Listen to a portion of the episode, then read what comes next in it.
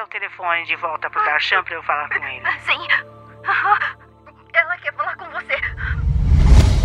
O caso que eu vou apresentar hoje aconteceu em dois países ao mesmo tempo, no Canadá e na Índia. Ele envolve o que é conhecido por muitos como atos em nome da honra.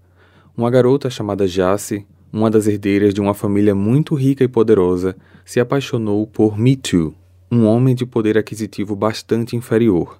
Isso não foi bem visto pela família dela, que acabou organizando um plano de execução que, infelizmente, acabou em uma tragédia. Olá, misteriosos! Eu sou Fábio Carvalho e esse é o projeto Arquivo Mistério, um podcast que eu tento ao máximo produzir ele de um jeito que faça você se envolver na narrativa. E para isso, eu conto com a participação de diversas pessoas, principalmente na simulação das vozes dos personagens. Siga a gente na plataforma de streaming em que você está nos escutando agora para receber notificação sempre que um novo episódio for lançado. Para ver as fotos do caso de hoje, basta seguir a gente no Instagram, arroba Arquivo Mistério. Esse é um roteiro adaptado do canal da Gisele Yildiz lá no YouTube, um canal que foca em casos solucionados e como a Gisele mora na Turquia, ela traz muitos casos que abordam atos de honra, como esse que eu estou trazendo aqui hoje. E eu a convidei para conversar comigo rapidinho, para que ela fale um pouco mais sobre esse assunto. Olá, Gisele. Oi, Fábio, tudo bem? Tudo bem. Gisele, fale um pouco sobre você, sobre o seu canal. Por que é que você foca em casos é, do Oriente, digamos assim, e por que abordar, por que focar nesses temas como esse que eu estou trazendo aqui hoje? Então, eu gosto muito de assistir casos, é, canais de true crime, faz muito tempo que eu assisto, e eu sempre vi que tinham casos, é, alguns canais que contavam casos da China, Japão, pelo mundo, mas aqui, focado aqui no Oriente Médio, para os lados onde eu moro, eu não tinha encontrado nenhum material desse na internet. Aí eu achei interessante abrir um canal e começar a traduzir os casos e trazer para o pessoal o que acontece por aqui, né, na, na Turquia ou nos outros países aqui ao redor. São histórias muito boas também e que vale a pena a gente conhecer, principalmente pelos atos em nome da honra, que é uma coisa que não é muito divulgado. E quanto mais a gente divulgar esse tipo de material, talvez a gente consiga prevenir que isso aconteça, ou então até mesmo alertar as pessoas é, do perigo, né, que algumas mulheres sofrem. Exato, como o tema que eu estou trazendo hoje, pessoal, é, foca nisso, atos de honra, mas eu até deixo claro, no final do episódio eu vou trazer uma informação, mas não é spoiler, mas que foi uma observação que a Gisele fez no canal dela e eu decidi trazer para cá também, é que a gente não pode esquecer que, apesar de existirem ainda os atos de honra, isso não deixa de ser crime. É essa a importância da gente trazer também casos com esse tema, né, para que as pessoas conheçam e de alguma forma a gente consiga fazer com que isso pare. Né? Sim, com certeza. Alertar também ao mundo inteiro, né, que esse tipo de coisa está acontecendo. Uhum. E também, principalmente quando acontece em outros países que não tem muitos atos em nome da honra, as próprias pessoas não conseguem identificar as vítimas. Eles acham que é uma adolescente revoltada, alguma coisa assim, a própria polícia, né, a, a, e os próprios amigos não acreditam no perigo que ela passa, porque esses atos em nome da honra, os motivos para que o crime aconteça são os mais absurdos possíveis. Por isso, Uhum. talvez que a, que a polícia de outros países não consiga entender o real perigo. É importante a gente estar alertando todo mundo e trazendo mais à tona esses casos, né, para que outras pessoas conheçam também. Perfeito. Então é isso, pessoal. Eu convido vocês a visitar o canal da Gisele lá no YouTube, que, aliás, falta pouquinho, pouquinho para bater 100 mil inscritos e ganhar a tão sonhada plaquinha, né? Ah, eu tô esperando, gente. Vamos lá, vamos lá, por favor. Vai dar Obrigada. certo, pessoal. Apareçam lá, digam vim pelo Arquivo Mistério para ajudar ela a conseguir essa conquista, esse alvo e essa placa chegar tão legal para ela. Ai, obrigada, Fábio. Obrigada de coração mesmo. Nada. Sejam todos bem-vindos a todos que vierem lá pro canal. Vou receber vocês de braços abertos. E tenho certeza que vocês vão gostar, que tem histórias assim fantásticas que ninguém conhece também. Eu garanto, eu garanto. Pessoal, o link do canal dela tá aqui na descrição. Gisele, muito obrigado pela visita. Eu que agradeço. Obrigada, Fábio. De nada. Recados dados, vamos pro caso de hoje.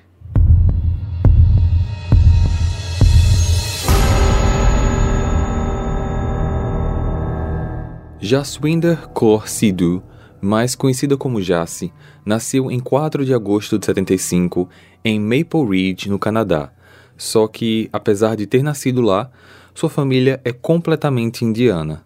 Eles são muito ricos e, quando eu falo muito, eu quero dizer muito mesmo. Para vocês terem uma ideia, a família morava legalmente no país através de um visto conseguido por aporte de investimento, ou seja, sua família trouxe muito dinheiro da Índia para o Canadá e, com isso, tiveram o direito de residir legalmente no país. No início da década de 70, o tio da Jace, Surjit Singh Badesha, comprou uma fazenda onde ele cultivava blueberry, ou mirtilo, como também é conhecido no Brasil. Essa compra deu a ele o direito de morar legalmente no país porque ele trouxe muito dinheiro de fora, então ele conseguiu o primeiro visto de residente. A fazenda exportava para diversos lugares do Canadá e Estados Unidos e, por conta disso, tinha um lucro muito alto. A demanda de trabalho estava ficando cada vez maior e ele começou a trazer muita gente da Índia, principalmente a família dele, para trabalhar legalmente lá. Numa dessas chegadas veio a sua irmã, Malkit Kaur Sidhu, com o marido, e foi assim que em 75 Jasse nasceu. A família vivia numa casa que era tipo aquelas casas conjugadas, moravam lá tios, tias, primos, e apesar de estarem no Canadá, país onde as mulheres são mais independentes, os costumes indianos da família estavam sendo seguidos à risca. Nessa situação de tradição indiana, Badesha acabou se tornando o líder de toda aquela família, principalmente da família da Jace, por dois motivos. Primeiro, foi por conta dele que todos ali tinham emprego, estavam morando num país considerado primeiro mundo, e segundo, o pai da Jace foi diagnosticado com esquizofrenia quando ela ainda era muito pequena, então ele acabou se tornando essa figura patriarca. Além disso, ele também era líder de um templo religioso em Maple Ridge. Ou seja, Badesha era um homem muito rico, poderoso e consequentemente respeitado. Devido às tradições da família, Jace não podia sair sozinha para discotecas, bares, raramente saía para festas e, quando isso acontecia, sempre tinha um homem da família a acompanhando. Badesha também determinava todas as regras e, principalmente, era ele quem organizava os casamentos das mulheres da família. Então, vocês já podem perceber que a vida dessas mulheres, principalmente da Jace, já que estamos falando dela aqui em particular, não seria fácil porque ela estava no meio de duas culturas. Da porta para dentro, a tradição familiar indiana, mas no mundo lá fora, o estilo de vida independente que o Canadá já proporcionava. Em dezembro de 94, aos 19 anos, Jace e sua família foram mais uma vez à Índia, passaram alguns meses para visitar familiares, amigos, rever o vilarejo onde sua mãe nasceu, e nessa viagem ela conheceu um rapaz chamado Sukhwinder Singh Sidhu, mais conhecido como Mitu, ele tinha mais ou menos a idade da Jace e foi amor à primeira vista. Só que existia um problema muito grande que dificultaria um fácil e livre relacionamento para os dois. Mitu era de família pobre. Para vocês terem uma ideia, ele era motorista de rickshaw, aqueles mototáxis que no carona cabem duas ou três pessoas. Existem versões motorizadas e manuais com bicicletas ou até mesmo não existe rodas na frente porque a própria pessoa é quem puxa com a força do corpo os passageiros. Os dois então ficaram se encontrando às escondidas até que chegou o momento de toda a família voltar para o Canadá. Too, claro, fica. A distância poderia fazer essa paixão passar, só que na verdade só aumentou para ambos, que nos anos seguintes continuavam se comunicando através de telefonemas e cartas. Isso durou cerca de quatro anos e nesse período Badesha já estava fazendo alguns contatos para casar a sobrinha, que já estava com mais ou menos 22, 23 anos e ficando velha para se casar, no ponto de vista deles. O tio estava na busca de um homem indiano que morasse no Canadá e até conseguiu um pretendente, só que esse cara era um homem de 60 anos, praticamente 40 anos mais velho que a Jace. Esse homem foi escolhido por Badesha porque ele era um dos seus parceiros de negócios e unir as famílias iria elevar sua representatividade financeira. Ou seja, a tradição que eles estavam seguindo ali não era encontrar alguém para que ela fosse feliz, mas sim apenas benefício financeiro. Ao saber do casamento, já se disse não. Falou que não tinha condições de aceitar uma coisa dessa e que se realmente ela não pudesse escolher o seu par ideal e essa tradição realmente tivesse que ser seguida, que pelo menos eles tentassem arrumar alguém da idade dela lá na Índia. Quem sabe no vilarejo onde a mãe nasceu. Só que no fundo, o que já se queria era se reencontrar com seu verdadeiro amor. Assim, no início de 99, aos 24 anos, já se volta com a mãe e com um tio para a Índia. Lá, eles começam o processo de encontrar os pretendentes, só que, ao mesmo tempo, ela e Me Too já estavam se encontrando novamente às escondidas. Jace, a mãe e o tio estavam hospedados na casa de uma das irmãs deles, a tia de Jace, e essa mesma tia acabou descobrindo o romance dos dois só que, por sorte, essa tia não gostava dessa tradição familiar e, ao invés de avisar aos irmãos sobre essa descoberta, ela acabou ajudando o casal. Essa mulher passou a colocar de vez em quando sedativos na janta dos familiares, para que assim, quando todos estivessem dormindo, o Too pudesse chegar e se encontrar secretamente com a amada. O processo para encontrar alguém para Jace na Índia não estava indo bem porque Badesha queria, de alguma forma, aquele benefício financeiro para a família e pelo fato deles estarem morando no Canadá, isso dificultava muito encontrar o par perfeito. Ele decidiu então voltar para o Canadá e a Jace teria que aceitar se casar com alguém por lá. Poucos dias antes de retornarem, a Jace falou para a mãe que na última noite dela, lá na Índia, ela queria dormir na casa de uma amiga que morava próximo ao vilarejo e a mãe acabou deixando. O plano dela, na verdade, era passar uma última noite com Me Too e não só para se despedir, mas sim para colocarem em prática algo que eles vinham planejando há muito tempo: se casar. A cerimônia foi realizada no dia 15 de março de 99, contando apenas com os dois, já se Me Too, dois amigos do casal, algumas pouquíssimas outras testemunhas e tudo deu certo. Após o casamento, eles foram para a lua de mel, que durou na verdade apenas uma noite, já que no dia seguinte era o dia da viagem de retorno da Jace para o Canadá.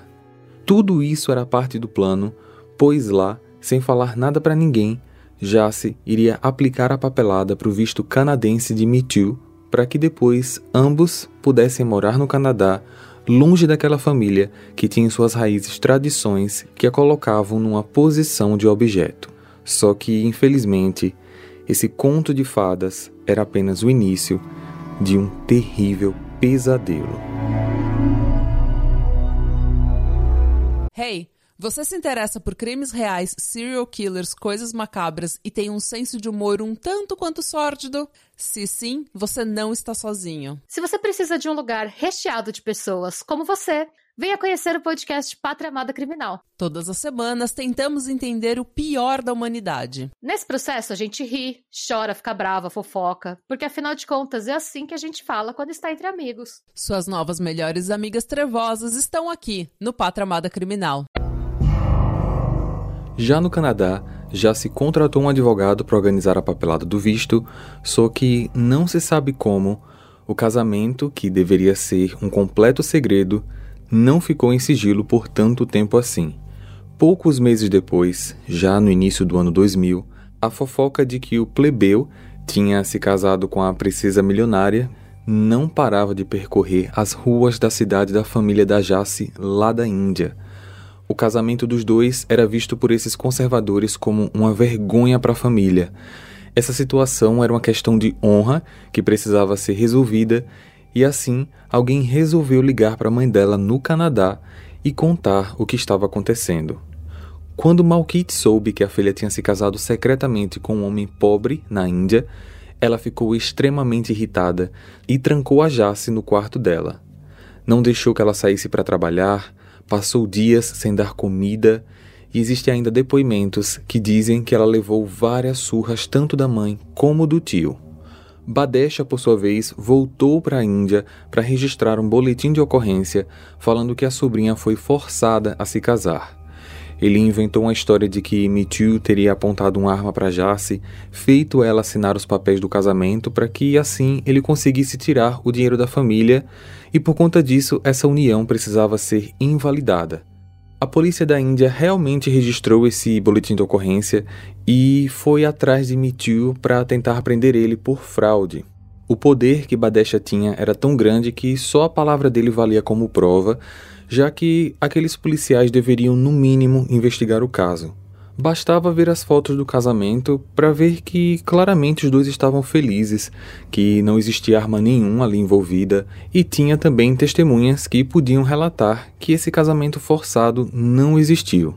A polícia e Badesha vão então na casa de Michu e por sorte ele não estava lá. Badesha ofereceu dinheiro para a mãe dele para que ela convencesse o filho a cancelar o casamento, só que ela não aceitou. Depois eles foram no ponto de trabalho do Michu, Procuraram por vários amigos dele, mas nada de o encontrarem. Mitu, na verdade, estava escondido porque ficou sabendo que a família da Jace descobriu tudo e ele sabia que de alguma maneira estava em risco.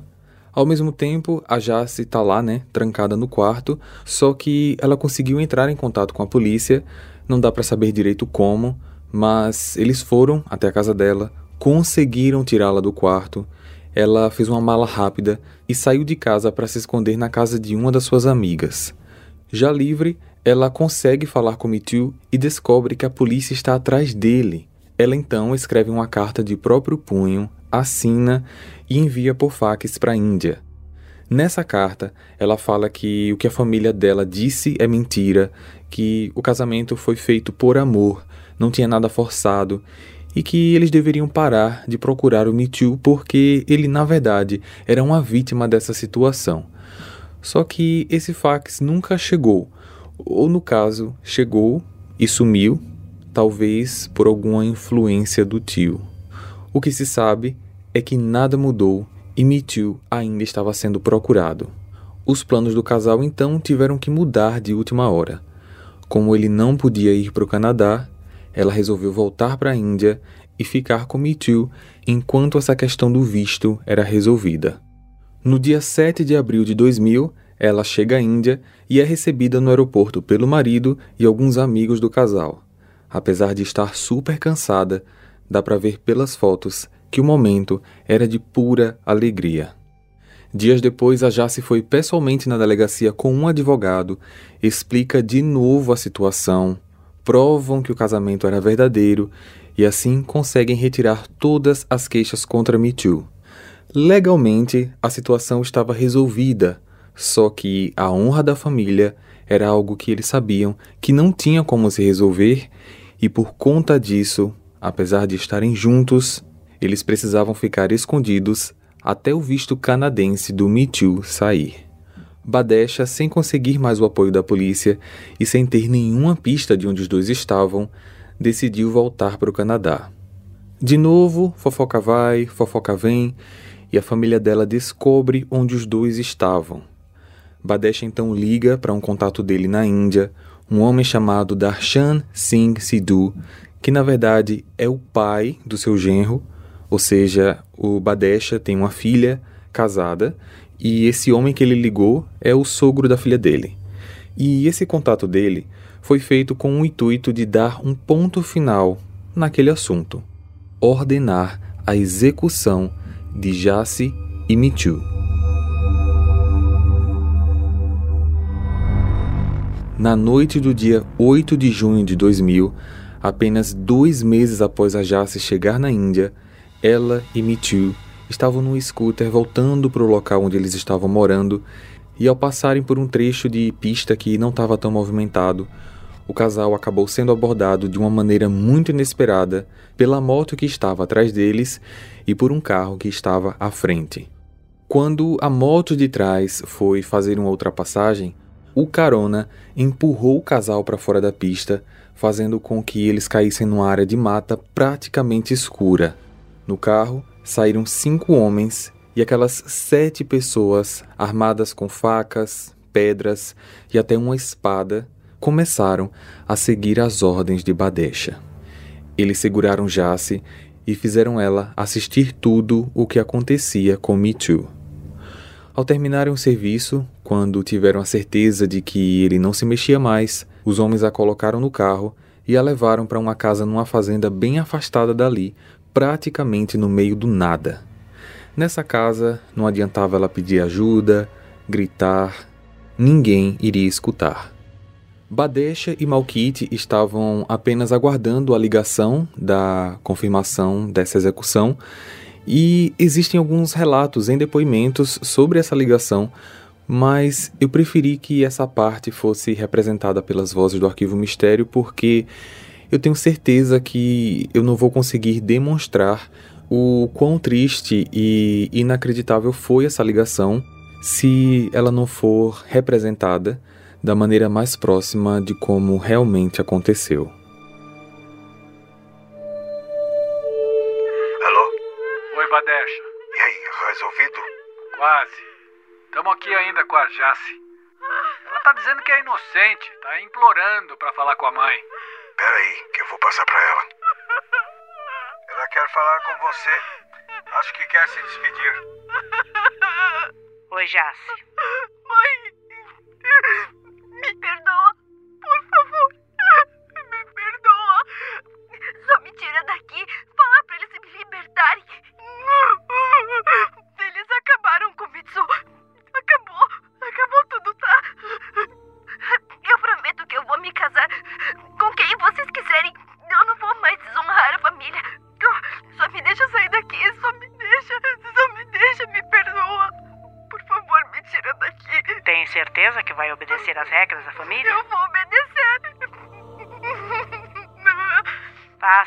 telefone de volta pro Darshan pra eu falar com ele. Sim. Ela quer falar com você. Alô? Mata. Tem certeza? Mata essa desgraçada. Mata! Foi nessa noite que todos os sonhos da Jace chegaram ao fim. Ela foi encontrada sem vida na manhã seguinte, na estrada, próximo a esse local, por um morador da região. Me Too também foi encontrado, só que na noite anterior mesmo, e apesar de todos os terríveis ferimentos, ele estava vivo. Hey, você se interessa por crimes reais, serial killers, coisas macabras e tem um senso de humor um tanto quanto sórdido? Se sim, você não está sozinho. Se você precisa de um lugar recheado de pessoas como você, venha conhecer o podcast Pátria Amada Criminal. Todas as semanas tentamos entender o pior da humanidade. Nesse processo, a gente ri, chora, fica brava, fofoca, porque afinal de contas é assim que a gente fala quando está entre amigos. Suas novas melhores amigas trevosas estão aqui, no Pátria Amada Criminal. Me Too foi levado às pressas ao hospital e ficou por várias semanas na UTI. Enquanto os médicos faziam de tudo para salvar sua vida, a polícia começou a investigar o crime, no caso, uma outra equipe, não a mesma comprada pela família da Jace, e eles acabaram encontrando até que rápido o carro utilizado no sequestro. Esse carro estava com o estofado do banco de trás cortado, tinha um pedaço enorme faltando, só que os oficiais perceberam manchas avermelhadas em alguns pontos dali.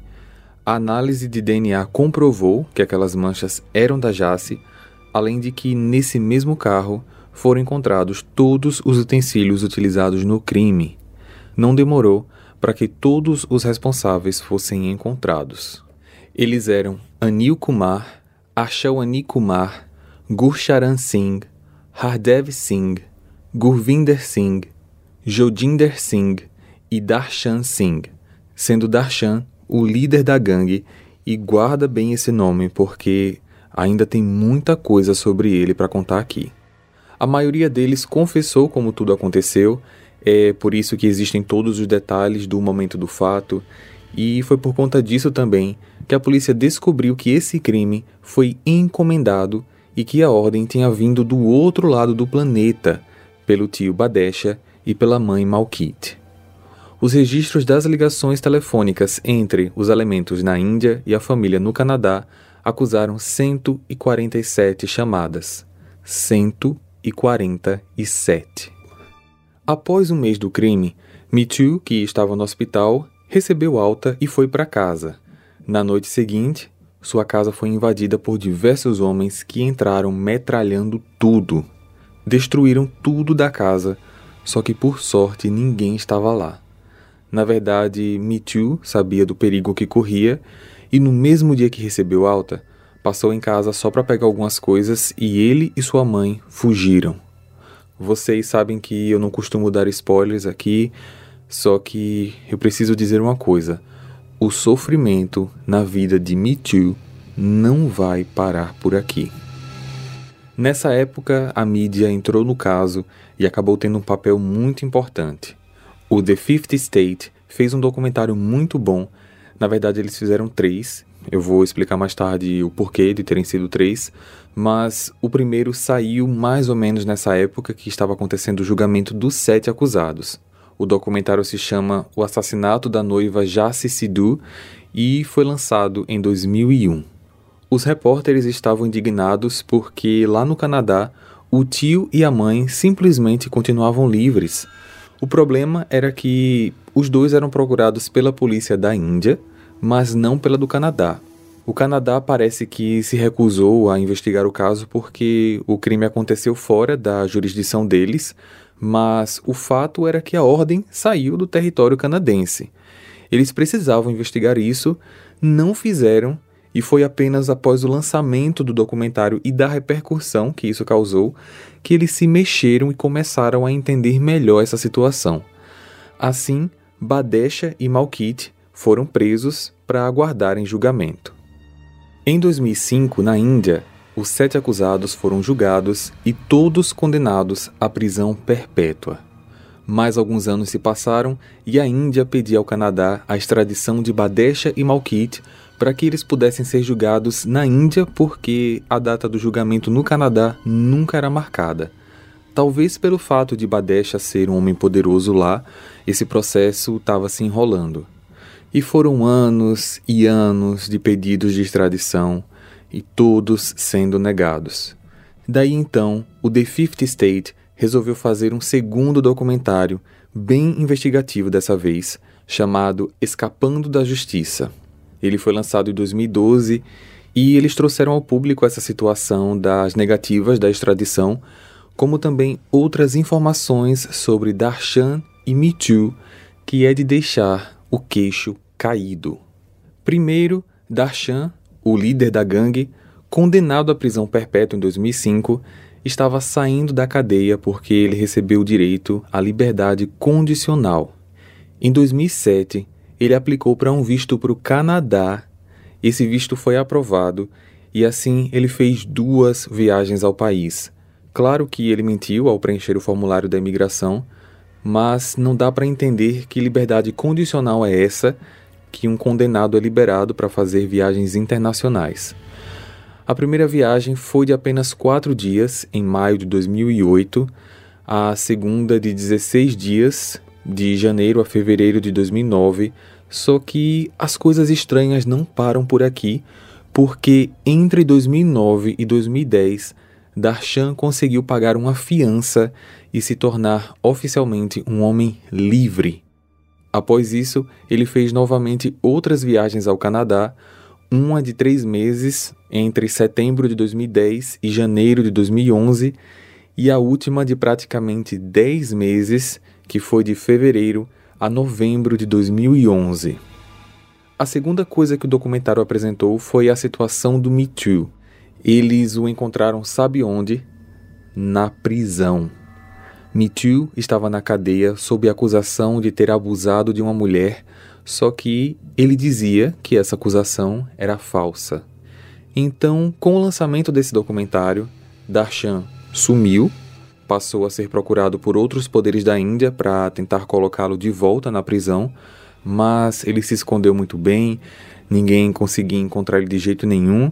E sobre o Me Too, o caso dele foi analisado e foi descoberto que realmente ele era inocente. A mulher assumiu que ela foi paga pela família da Jace para inventar aquela história. Então Me Too foi solto e essa mulher foi presa. Me Too estava preso há quatro anos e só por causa do documentário foi que o seu caso foi revisado. Após o assunto voltar à tona em 2012, foi criado um site chamado justiceforjassy.com para colher assinaturas para que Badesha e Malkit tivessem a data do seu julgamento marcada. Foi também lançado um livro chamado Justiça pela Jasse. Ninguém merece ser morto por amor. Então, esse segundo documentário, esse site, o livro, o movimento da mídia acabaram fazendo com que o caso andasse e assim, em maio de 2014, finalmente Badesha e Malkit receberam a ordem de extradição para serem julgados na Índia. Só que é muito dinheiro envolvido, são muitos advogados e esse processo de extradição ficou se protelando por cinco anos. Só para vocês terem uma ideia, em maio de 2014 saiu a ordem de extradição, só que em agosto de 2016 essa ordem foi anulada. Aí no dia 8 de setembro de 2017, uma nova ordem foi emitida e dessa vez eles até chegaram a embarcar, só que no dia 21, quando desceram do voo em Toronto para a conexão internacional, eles foram interceptados e impedidos de sair do país porque a ordem foi novamente anulada. Aí então, em dezembro de 2018, saiu uma nova ordem e aí em janeiro de 2019 eles viajaram e finalmente chegaram na Índia. Ou seja, quase 20 anos após o crime, eles chegaram no país de origem para ainda aguardarem julgamento. Em 2019, o The Fifth State lançou o terceiro documentário, Justiça por Jasse. Ele trazia uma nova informação sobre Me Too. Ele tinha sido preso novamente, mas já estava liberado. Dessa vez, ele tinha sido acusado de portar substâncias ilícitas, só que tudo novamente uma armação. Ele tinha contratado um advogado que acabou conseguindo resolver essa situação de maneira bem rápida. A situação atual do caso é a seguinte: dos sete acusados de executar o crime, seis estão cumprindo a pena de prisão perpétua, só que Darshan está solto e desaparecido. Badesha e Malkit estão na Índia, ainda aguardando a data para um julgamento, só que em março de 2022, Badesha conseguiu o direito de aguardar o julgamento em liberdade por uma lei da terceira idade que existe no país. Ou seja, a mãe da Jace está presa e o tio está solto. Sobre o Me Too, ele praticamente vive com medo de que algo aconteça novamente. Ele até hoje não se casou, fala que a Jace foi sim o seu primeiro e único amor da sua vida e que ele vai lutar até o fim para que a justiça seja feita. É visível ver nos documentários a emoção dele falando sobre o assunto, com o semblante de uma pessoa calejada da vida, mas que está ali, de pé, pedindo para que todos escutem sua história, que falem sobre o assunto, para que esse caso nunca seja esquecido. Esse é um caso de um ato em nome da honra, só que esses atos não têm nada a ver com religião, é uma questão de tradição que vem sobrevivendo há centenas de anos e muitos dos países já não aceitam mais esse tipo de comportamento. É possível entender, não aceitar, não me entendam errado, é possível entender que ainda possam existir pessoas que acreditam que tirar a vida de uma filha por ela ter se apaixonado e se casado com alguém não aprovado pela família é limpar a honra. Só que não dá para negar, de maneira nenhuma, que isso também é de fato um ato cruel e criminoso.